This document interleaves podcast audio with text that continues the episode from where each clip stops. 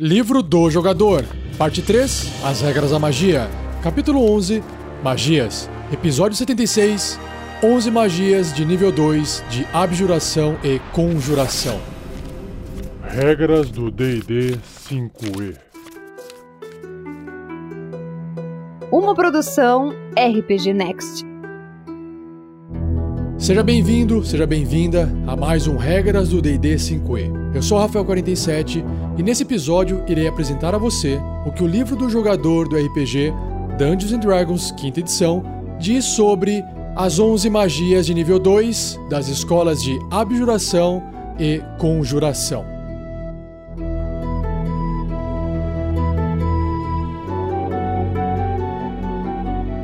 Seja você também um guerreiro ou uma guerreira do bem. Para saber mais, acesse padrim.com.br barra rpgnext ou picpay.me barra rpgnext.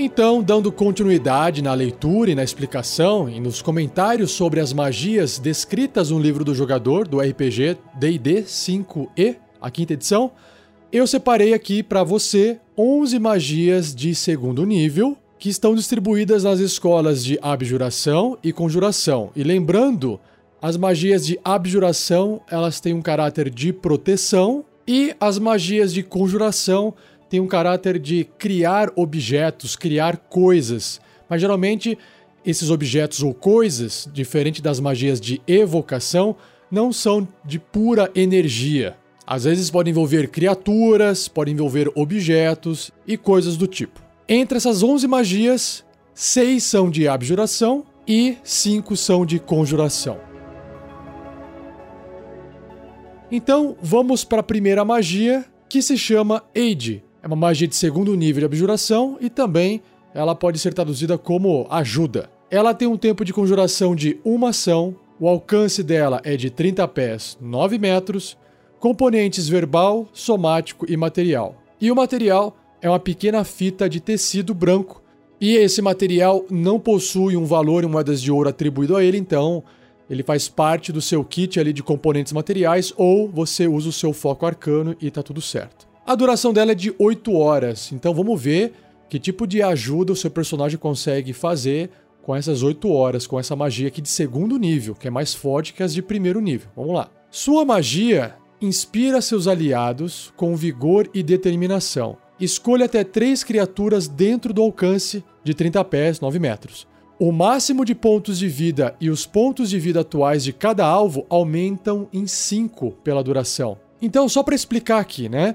Para relembrar, todo personagem tem os seus pontos de vida máximo. Então, se ele tem lá dez, por exemplo, no primeiro nível, ele perde três porque ele tropeçou e caiu num buraco ou recebeu uma flechada. Se ele recebe uma cura de cinco pontos, ele não vai para doze pontos de vida. Ele vai para dez, então ele recupera aqueles três pontos e os outros dois pontos são perdidos. Quando você aumenta o máximo de pontos de vida da criatura, ela pode se beneficiar dessas curas, ok? Pelo menos pela duração da magia. Então, apesar de simples a magia, ela é muito útil. Vai dar mais proteção para o seu personagem, como uma magia de abjuração. E como é que ela funciona em níveis superiores? Então, se o seu personagem conjurar essa magia usando um espaço de magia de terceiro nível ou superior, os pontos de vida do alvo aumentam em cinco pontos adicionais para cada nível do espaço acima do segundo. Então, se ele fizer no terceiro, serão dez pontos, ao invés de cinco. No quarto, quinze. No quinto, vinte. No sexto, vinte e cinco. No sétimo nível, trinta. No oitavo, trinta e cinco. E no nono nível, se essa magia puder ser conjurada no nono nível, quarenta pontos de vida. E quais são as classes capazes de conjurar essa magia? Nós temos clérigos e paladinos, né? Que são aí classes que protegem, né, os personagens. Próxima magia se chama Arcane Lock, uma tranca arcana, também de segundo nível de abjuração. Tempo de conjuração dela é de uma ação, a distância, o alcance da magia é o toque, componentes verbal, somático e material. E o material é pó de ouro valendo no mínimo vinte e cinco moedas de ouro, consumido pela magia. Então aqui o seu personagem tem que ter esse pó de ouro guardado em algum lugar e não tem jeito. Você tem que consumir esse pó de ouro. E se gastou, vai ter que comprar pozinho de ouro em algum lugar para poder fazer essa magia novamente. E a duração da magia é até ser dispensada. Ou seja, ela pode ficar permanentemente funcionando. Vamos ver. Você toca uma porta, janela, portão, baú ou outra entrada fechada e ela ficará trancada pela duração. Você e as criaturas que você designar, quando você conjurar essa magia, podem abrir o objeto normalmente. Então, sei lá, você fez lá uma magia numa porta, você fala, ó, fulano, fulano, fulano, pode abrir a porta tranquilamente. Para o restante, ela tem Super Bonder ali. Você também pode definir que uma senha, quando falada a cinco pés do objeto, ou seja, um metro e meio, né, do ladinho, suprime magia por um minuto. Então tem um tipo um, um password, uma palavra-chave. Falou a palavra, pum, destrancou aquela porta do exemplo. De outra forma, ele é intransponível até ser quebrado ou a magia seja dissipada ou suprimida. Então pode ser quebrada a magia. Conjurar arrombar no objeto, que é uma outra magia, que é o knock. Suprime a tranca arcana por dez minutos. Então, se você fizer essa magia knock ali em cima, pelo menos a tranca arcana fica inativa por dez minutos. Enquanto estiver sob efeito dessa magia, o objeto é mais difícil de quebrar ou de forçar para abrir. A C D, que é a dificuldade para quebrá-lo ou arrombá-lo, aumenta em dez. Então, de repente, tem uma porta que a dificuldade é dez para poder ser arrombada, com essa magia ela vai para vinte. Então, claro que a única forma de você realmente passar por essa magia é com a magia knock, que é arrombar, e apenas faz um efeito por dez minutos, ou é usar força mesmo, um pé de cabra, e arrebentar na base da força esse objeto que foi trancado de forma mágica. E aí a magia é dissipada. Bom, qual é a classe capaz de conjurar essa magia? Apenas os magos, porque eu imagino que magos tenham mais interesse em deixar coisas secretas, coisas mágicas ocultas, né, protegidas. Então o mago foi lá, estudou como fazer isso e acabou criando essa magia. Próxima magia se chama Lesser Restoration, restauração menor. Uma magia de segundo nível de abjuração, com tempo de conjuração de uma ação, o alcance dela é toque, componentes verbal e somático, apenas, não tem o material. Duração instantânea. Então, você toca uma criatura e pode ou acabar com uma doença ou uma condição que a esteja afligindo. Então, a doença é fácil de você selecionar, de você saber, de você identificar. E a condição, nós temos aqui uma lista. A condição pode ser cega, surda, paralisada ou envenenada. Então, qualquer uma dessas quatro condições pode ser removida, pode ser interrompida por essa magia de restauração menor. E eu vou explicar melhor sobre o que essas condições fazem, como é que elas afetam os personagens e também as criaturas, né, podem ser os inimigos, num episódio mais futuro, mais adiante, tá bom? É uma magia muito boa, né? Que às vezes nem todo personagem pega ela por ser uma magia de segundo nível, né? E pode acabar ajudando, pô, uma doença, às vezes uma doença pesada ali, pô, você ajuda o personagem. E dependendo dessa condição, sei lá, ela tá cega, né? Ela tá surda e isso atrapalha, isso não vai sair tão já da criatura. Chega lá e já libera ela dessa condição. Eu acho essa magia muito útil, né? Como se fosse um super médico ali do lado dos outros personagens. Muito bom. E quais são as classes que podem conjurar essa magia? E eu acho que essa magia é a que possui mais classe disponível para poder conjurá-la. Então nós temos bardos, clérigos, druidas, paladinos e os rangers, que são os patrulheiros. A próxima magia se chama Pass Without Trace. Então, assim, meio que passar sem deixar um traço, sem deixar pegada, sem deixar um trajeto, um registro de onde o personagem passou. Uma tradução poderia ser passos sem pegadas, porque tem mais a ver com realmente você andar e deixar um rastro. Então é passar sem deixar rastro, sem deixar traços da sua passagem por lá. Então, é uma magia de segundo nível de abjuração, com tempo de conjuração de uma ação, o alcance é pessoal, componentes verbal, somático e material. E quais são os materiais aqui, ó? Cinzas de uma folha de visco queimada e um ramo de pinheiro. Como isso não precisa ser comprado, não tem dinheiro em moedas de ouro envolvido, então você pode usar o seu foco arcano ou os componentes materiais da sua bolsinha. Duração, concentração até uma hora. Vamos ver. Um véu de sombras e silêncio irradia de você, encobrindo você e seus companheiros contra a detecção. Pela duração, cada criatura à sua escolha, até trinta pés de você, incluindo você, e trinta pés são nove metros, recebe mais dez de bônus em testes de destreza furtividade e não pode ser rastreado. Olha que legal.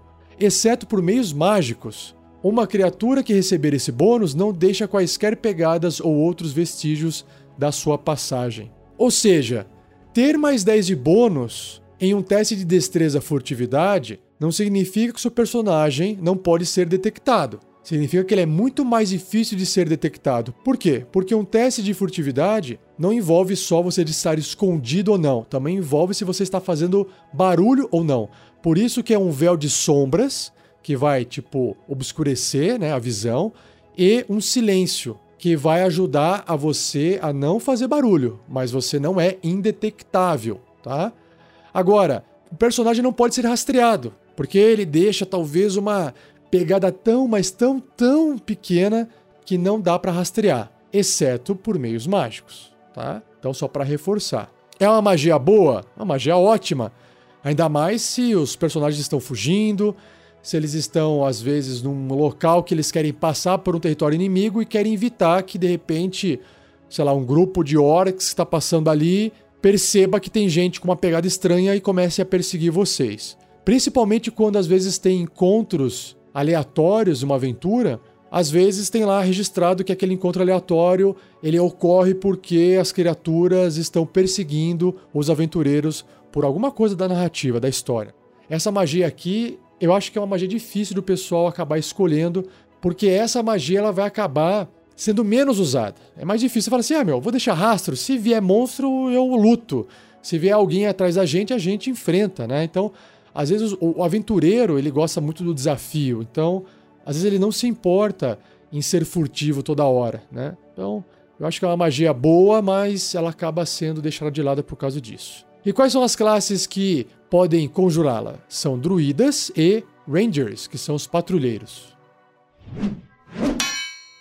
Próxima magia, Protection from poison, proteção contra veneno. Segundo nível, abjuração. Tempo de conjuração. Uma ação. Alcance, toque. Componentes, verbal e somático. Duração, uma hora. Engraçado, né? As magias de proteção, como elas têm que proteger o personagem, elas duram bastante tempo. Né? Não adianta fazer uma magia de proteção que dura uma ação, que dura um minuto, instantânea, né?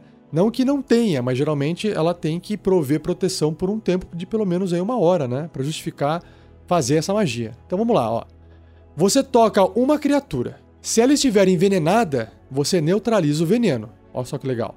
Se mais de um veneno estiver afligindo o alvo, você neutraliza um veneno que você sabe estar presente, ou neutraliza um aleatório. Então, se você sabe os venenos que estão lá, você vai escolher. Se você não sabe, sei lá, tem três venenos, rola um dado. Se sair um, o mestre vai lá, escolhe o primeiro veneno e remove. Pela duração, o alvo terá vantagens em testes de resistência para não ser envenenado e terá resistência a dano de veneno. Então vamos lá. Esse último parágrafo aqui da magia é basicamente a mesma habilidade que os anões têm, que é a resistência de veneno. Ah, então você pensa assim, essa magia não vai ser tão útil se tiver só anão no grupo, por exemplo, né? Não, você está enganado. Por quê? Porque se o anão não passou no teste de resistência, ele vai ficar envenenado também. Ele é só resistente, ele tem uma chance maior de não ser envenenado. Não significa que ele não pode ser envenenado. E aí, não tem como tirar o veneno. Mas essa magia vai neutralizá-lo. Então, é eficaz também, certo? E quais são as classes que podem conjurar essa magia? Clérigos, druidas, paladinos e rangers, patrulheiros. Agora, a última magia de abjuração é Warding Bond. Bond é tipo um vínculo, né? Uma ligação.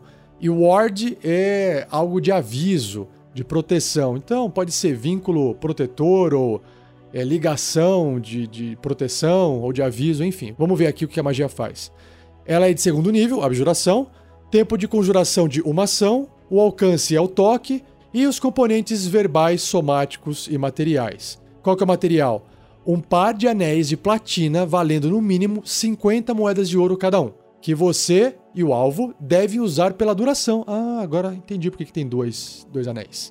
Você pega um anel, coloca no seu dedo e dá outro anel para outra pessoa. Legal. E aí você toca, né? Você toca a pessoa. Vamos ver, ó. Duração da magia, uma hora. Tá. Essa magia protege uma criatura voluntária que você tocar e cria uma conexão mística entre você e o alvo até a magia acabar. Enquanto o alvo estiver até sessenta pés de você, que são dezoito metros, ele recebe mais um de bônus na C A, que é a classe de armadura, nos testes de resistência, e terá resistência a todos os danos. Caraca, resistência a todos os danos. Ó, vamos analisar isso aqui, ó. Mais um na C A, na classe de armadura, mais ou menos vai resultar numa chance de cinco por cento a mais na sua defesa, né? Então os inimigos terão cinco por cento a mais de dificuldade em acertar seu personagem. Já nos testes de resistência, esse mais um também vai ajudar da mesma forma. Agora, resistência a todos os danos significa que qualquer dano que esse personagem receber, ele vai ser reduzido pela metade. Então é muito forte isso. Mas tem uma pegadinha aqui, ó. No entanto, a cada vez que ele sofrer dano, você sofrerá a mesma quantidade de dano. Hum. Então lá, o seu amigo, a sua amiga, sofreu dez de dano, ela vai só receber cinco. Só que você vai sofrer cinco também. Tá. Por isso que é um vínculo. A magia acaba se você cair a zero pontos de vida ou se você e o alvo ficarem separados a mais de sessenta pés, que é o alcance máximo da magia, né? Que são dezoito metros. Ela também termina se a magia for conjurada novamente em quaisquer das criaturas conectadas. Ok, fez a magia novamente, ela, né, acaba, e aí você fez ela de novo, ela começa do zero. Você também pode dissipar a magia com uma ação. É, porque às vezes você tem que dissipar a magia porque o seu amigo ou sua amiga tá lá levando dano e você vai morrer no processo. Às vezes você fala assim, pô, vou fazer essa magia lá no bárbaro, cheio de pontos de vida, cheio de resistência, e você é o personagem mais fraco. Não me parece ser, né, inteligente fazer isso, porque se o seu bárbaro tem lá vinte pontos de vida, você tem dez, se ele levar dez de dano, ele só vai receber cinco, caindo para quinze, mas você que tem dez vai cair para zero. Então o ideal é que você talvez use essa magia para proteger criaturas mais fracas, né? E aí você tá ali, olha, o dano tem que vir em mim e não nessa criatura que é fraca. Por quê? Porque a gente precisa proteger ela, sei lá, é o rei, é a rainha, é um personagem muito importante, mas muito frágil, que vocês têm que transportar através de uma floresta cheia de desafios, monstros, pântanos, sei lá, criaturas. Então você fala, olha, vamos criar esse vínculo aqui e por uma hora você pelo menos está mais protegido, né? E eu vou sofrer as consequências, mas eu sou clérigo. E aí eu me curo, eu me viro aqui. E outra, né? A criatura pode ficar até dezoito metros de distância de você, o que pode ser também bom, porque ele fica escondido em algum canto enquanto você luta, né? Então pensa uh, nessas possibilidades. Às vezes você tem um filho, uma filha, e aí, como é uma criatura, essa criatura não precisa ser um humano. Sei lá, às vezes pode ser o seu cachorro, seu gato de estimação. Enfim, R P G é pra isso, pra você imaginar as possibilidades. E como eu já acabei comentando aqui, a classe, a única classe que pode conjurar essa magia é o clérigo. Agora, entrando nas magias de conjuração, a primeira da lista é Cloud of Daggers. Cloud é nuvem e daggers são adagas. Nuvem de adagas. Uma magia de segundo nível de conjuração. É, o que você vai conjurar? Você vai conjurar uma nuvem de adagas, né, que são objetos. O tempo de conjuração é de uma ação. O alcance é de dezoito metros, sessenta pés. O alcance é de sessenta pés, que são os dezoito metros. Componentes verbal, somático e material. E esse material é uma lasca de vidro, que não tem custo algum, então tá tranquilo. A duração é concentração até um minuto. Então vamos ver. Você preenche o ar com adagas giratórias num cubo, né? Cubo são, é um objeto ali que tem três lados iguais, certo? De cinco pés de lado. cinco pés é um metro e meio. Então um metro e meio por um metro e meio por um metro e meio. um metro e meio de largura, um metro e meio de comprimento e um metro e meio de altura, um cubo. Centrado em um ponto à sua escolha dentro do alcance. Então, dezoito metros é o alcance máximo, você escolhe aquele ponto, de repente ali aparece uma área mais ou menos o tamanho desse cubo, de um metro e meio por um metro e meio por um metro e meio, e lá dentro começa a chover adagas uh, giratórias, né? Uma criatura sofre quatro D quatro, que são quatro dados de quatro faces de dano cortante, quando entra na área da magia pela primeira vez no turno dela, ou começa o seu turno dentro daquela área. Então, causa bastante dano, mas a criatura tem que passar por lá. Como é um cubo de um metro e meio, não é uma área muito grande, certo? Então é mais ou menos o tamanho de um banheiro, sei lá. Talvez caibam quatro criaturas de tamanho médio dentro desse local. Mas acho que o mais legal de fazer essa magia, às vezes, é você fazer uma passagem num portal, numa porta, é, num caminho estreito, ali no meio de uma montanha, porque as criaturas vão passar por lá e não tem como evitar o dano das adagas. Perceba que não tem nenhum teste que a magia pede para que a criatura possa tentar evitar de sofrer esse dano, hein? Você fez a magia, a criatura sofre o dano, não tem o que fazer. Por isso que essa magia é muito forte. E em níveis superiores, se você conjurar essa magia usando um espaço de magia de terceiro nível ou superior, o dano aumenta em dois D quatro para cada nível do espaço acima do segundo. Então, realmente, ela é bem forte. E quais são as classes que podem conjurar essa magia? Bardos, Sorcerer, que são os feiticeiros, Warlock, que são os bruxos, e Wizard, que são os magos. A próxima magia se chama Find Steed. Find é encontrar. O Steed é tipo uma montaria, sei lá, um cavalo, algo assim, né? Então, uma magia pode se chamar Convocar Montaria. Uma magia de segundo nível de conjuração, com tempo de conjuração de dez minutos. Porra, dez minutos. Você tem que ficar lá dez minutos fazendo a magia. É como se fosse um, um mini ritual, né? O alcance é de trinta pés, nove metros.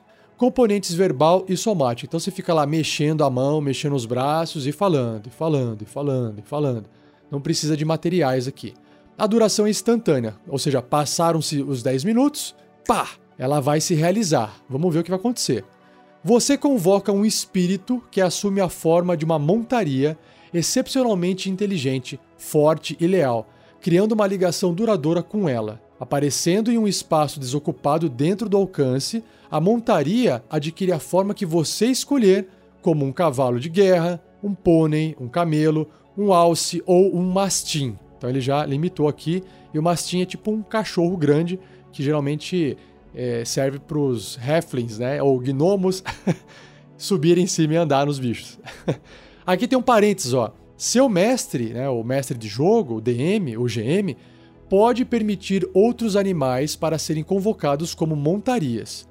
A montaria tem as estatísticas da forma escolhida. No entanto, ele é um celestial, corruptor, que é um fiend, ou fada à sua escolha, ao invés do seu tipo normal. Então, se você escolher um cavalo, que é uma besta, ele não será um cavalo, você tem que escolher. Ele vai ser um celestial, ele vai ser um fiend, né, um corruptor, ou fada, um fey, né, uma criatura do mundo das fadas, ok? Além disso, se sua montaria tiver inteligência cinco ou menor, lembrando que você escolhe a montaria, e aí ele vai ter as mesmas estatísticas, os mesmos números da fichinha lá de, de monstro, tá bom? Então é isso que ele quer dizer aqui, ó. Se ele tiver inteligência de cinco ou menor, a inteligência dela se torna seis. E ela ganha a capacidade de compreender um idioma à sua escolha, que você fala. Então ela consegue realmente se comunicar com você, falando, né, entendendo, ouvindo, se comunicando com você. Um pouco, talvez, meio uh, enroscada ali, porque tem uma inteligência seis, mas ela entende e fala de forma simplória, imagino eu. Sua montaria serve tanto para cavalgar quanto para o combate, e você tem uma ligação instintiva com ela que permite a vocês lutarem como uma unidade singular. Oh, tá melhorando isso aqui, hein? Enquanto estiver montado em sua montaria, você pode fazer com que qualquer magia que você conjure que tenha alcance pessoal, né, que você pode tocar em você, também afete a sua montaria. Olha só que legal. Que mais? Quando a montaria cair a zero ponto de vida, ela desaparece, não deixando qualquer corpo físico para trás, né? Porque ela é mágica, né? Você também pode dispensar sua montaria a qualquer momento, com uma ação, fazendo-a desaparecer. Hum. Ou seja, você criou a montaria, ela fica lá para sempre. Ela não vai embora até você dispensar ela. Em ambos os casos, conjurar essa magia novamente convocará a mesma montaria, restaurando-a ao seu máximo de pontos de vida. Hum, legal. Enquanto sua montaria estiver até uma milha de distância de você, e uma milha é um vírgula seis quilômetros, você pode se comunicar telepaticamente com ela. Você não pode ter mais de uma montaria ligado por essa magia por vez. Com uma ação, você pode liberar a montaria da ligação a qualquer momento, fazendo-a desaparecer. É tipo o cavalo do Zorro, né? Ele tá sempre ali, atento, então eu acho que o Zorro tava sempre se comunicando telepaticamente com a sua montaria. Eu acho que devem ter outros exemplos aí, mas agora não me vem na mente. Qualquer coisa deixa nos comentários. Pessoal, é uma magia grande, né? Uma magia muito forte. E adivinhem, quem é que pode conjurar essa magia? Os paladinos. Legal, né? Eu lembro que até a terceira edição, se eu não me engano, a quarta eu não me recordo. Mas na terceira, o paladino tinha esse poder de conjurar essa montaria, né? Era uma habilidade especial. Agora, aqui na quinta edição, é uma magia. Mas como todo paladino, assim que consegue fazer magias, né? Ele pode preparar qualquer uma das magias que tem na lista de magias de paladino, assim como o clérigo faz. Então, se ele preparou essa magia de convocar montaria, ele pode fazer isso aí à vontade enquanto ele tiver espaço de magia. Então, na prática, a diferença é que antes era uma habilidade, ou seja, o paladino podia convocar essa criatura, esse, essa montaria, e agora, para ele poder fazer isso, ele tem que preparar uma magia. Então ele vai ter que escolher, olha, eu quero deixar essa magia preparada para eu poder fazer a conjuração dessa criatura. Então, o resultado final é muito parecido, mas a mecânica aqui é diferente aqui na quinta edição. Então, a classe que pode conjurar essa magia é a classe Paladina. Próxima magia de conjuração é a Flame Sphere, esfera flamejante. Se você perguntar assim, ah, mas é flamejante de fogo, por que que não é evocação? Porque é uma esfera. A esfera ali deve ser uma coisa pesada, de pedra ou de metal, vamos descobrir, né? Não é puro fogo, ela tem um peso, né? Vamos ver, ó. Ela é uma magia de segundo nível de conjuração, com tempo de conjuração de uma ação, o alcance de sessenta pés, dezoito metros, componentes verbal, somático e material. E qual que é o material? Um pouco de sebo, uma pitada de enxofre e uma camada de pó de ferro. Nossa! Mas não tem um valor em moedas de ouro associado, então fique tranquilo que isso aí é só para roleplay, assim. Ou se de repente tem algum mago lá, ou uma, uma classe conjuradora querendo fazer aquela magia num laboratório, ela vai ter que usar esses ingredientes, deu para entender?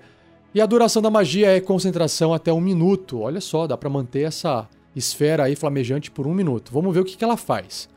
Uma esfera de fogo com cinco pés de diâmetro, que são um metro e meio, aparece em um espaço desocupado, à sua escolha, dentro do alcance e permanece pela duração. Qualquer criatura que terminar seu turno até um vírgula cinco metro da esfera, ou seja, adjacente, cinco pés, está ali do lado. Terminou o turno do ladinho encostado na esfera, se você estiver usando ali um tabuleiro, né, um grid.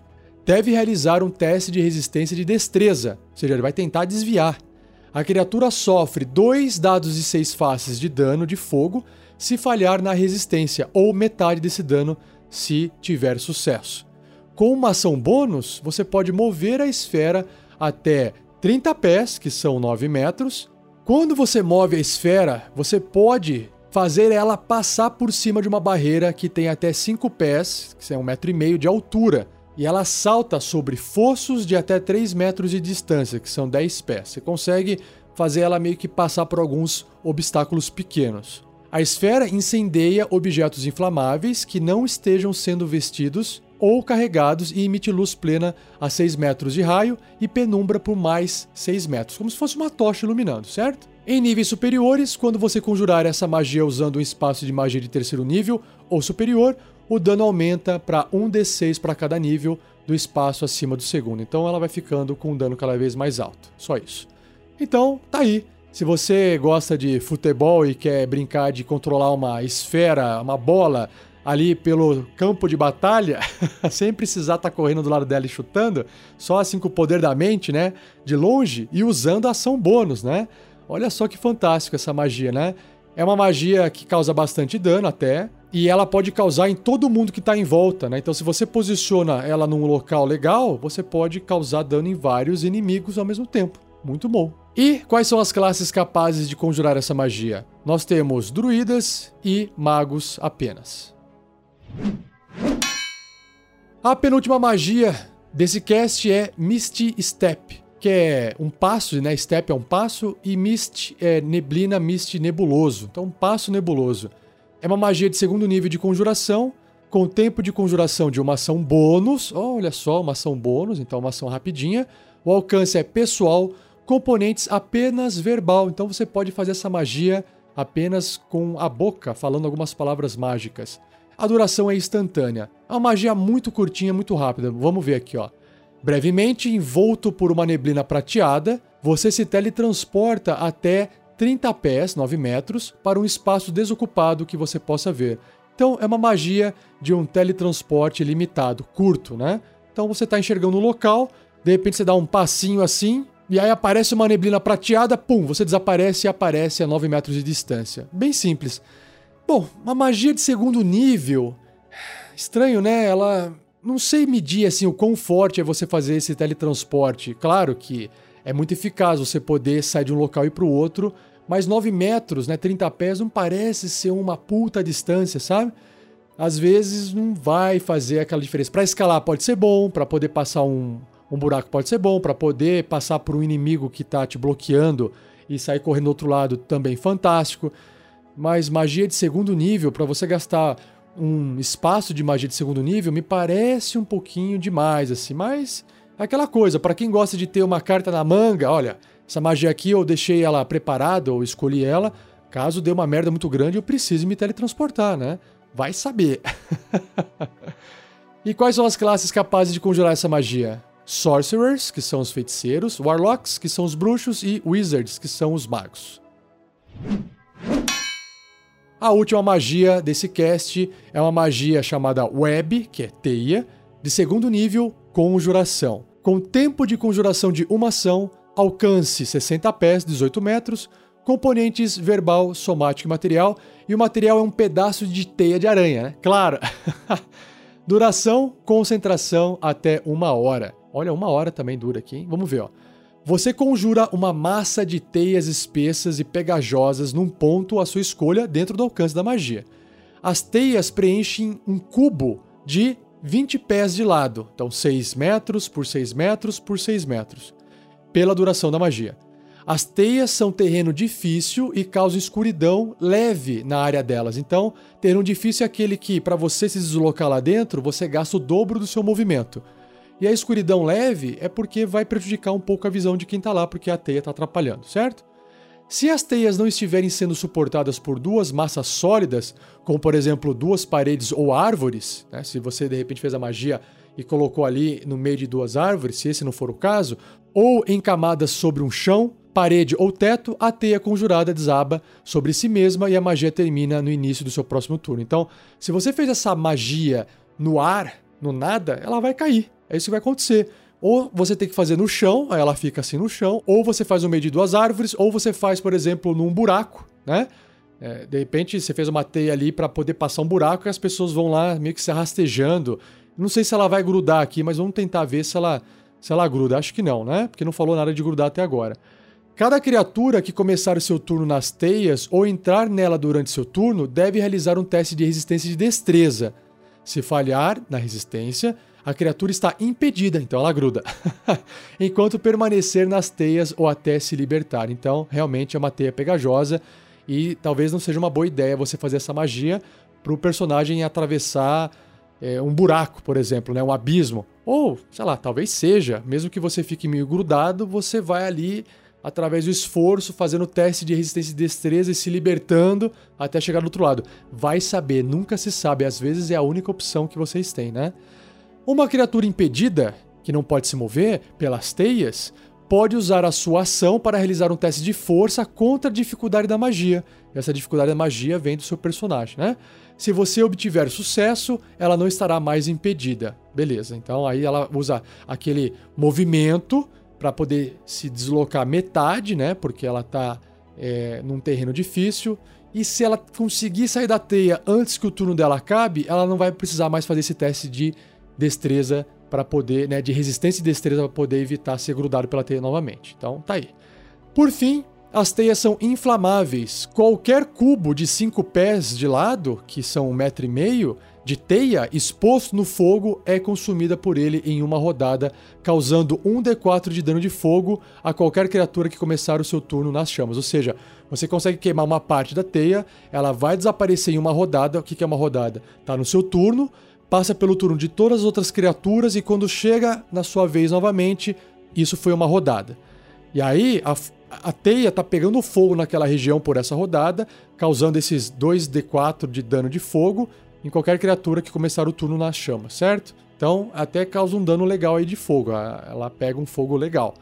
E aí vai destruindo a teia. Então dá pra você tacar fogo na teia e destruir ela, só que você tem que ir distribuindo fogo, porque o fogo não se espalha. Ele pega fogo ali e queima, e ela dissolve, né? Então tá aí. Uma magia com é, várias formas de ser utilizada. Claro que a forma mais direta é você impedir o movimento do seu inimigo, tentar segurar o inimigo em algum local, não deixar que eles passem ou avancem muito rápido para cima de vocês, mas eu acho que com criatividade você pode pensar em outras formas de usar essa magia teia, o que é muito legal. E as classes capazes de conjurar essa magia são os feiticeiros, que são sorcerers, e os magos, os wizards.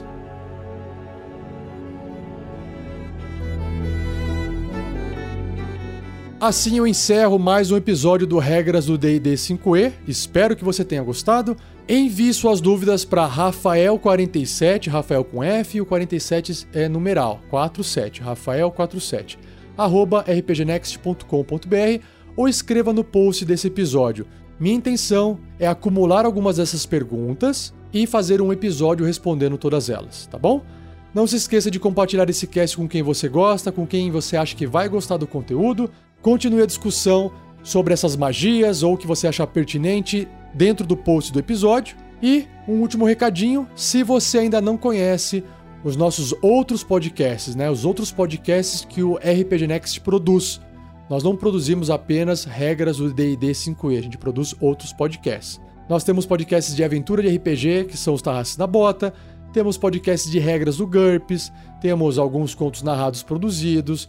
Voltamos com a Forja, então tem aí discussões sobre bate-papo envolvendo R P G. Temos todos esses programas. Basta você acessar r p g next ponto com ponto b r. E não perca o próximo episódio, onde irei abordar sete magias de nível dois da Escola de Adivinhação. Beleza? Muito obrigado, um abraço e até o próximo episódio.